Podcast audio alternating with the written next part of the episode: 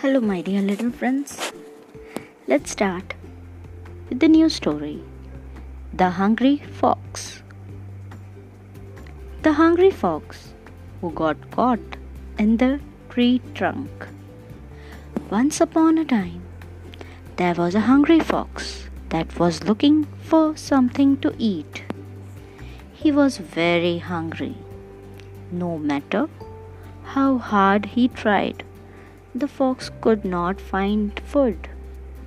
Finally, he went to the edge of the forest and searched for food here and there.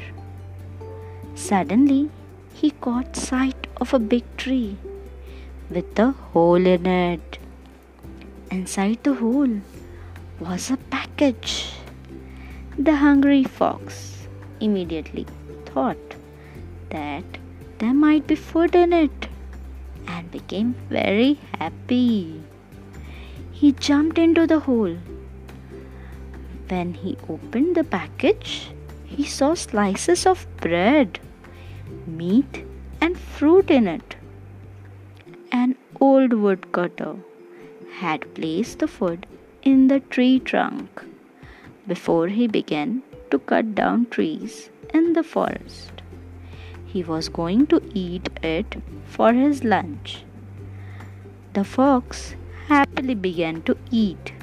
After he finished eating, he felt thirsty and decided to leave the hole and drink some water from a nearby spring.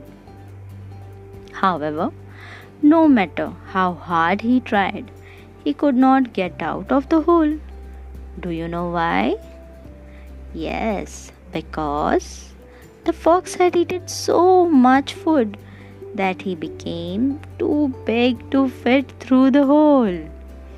The fox was very sad and upset. He told himself, I wish I had thought a little before jumping into the hole. So, the moral of the story is this is the result of doing something without thinking about it first.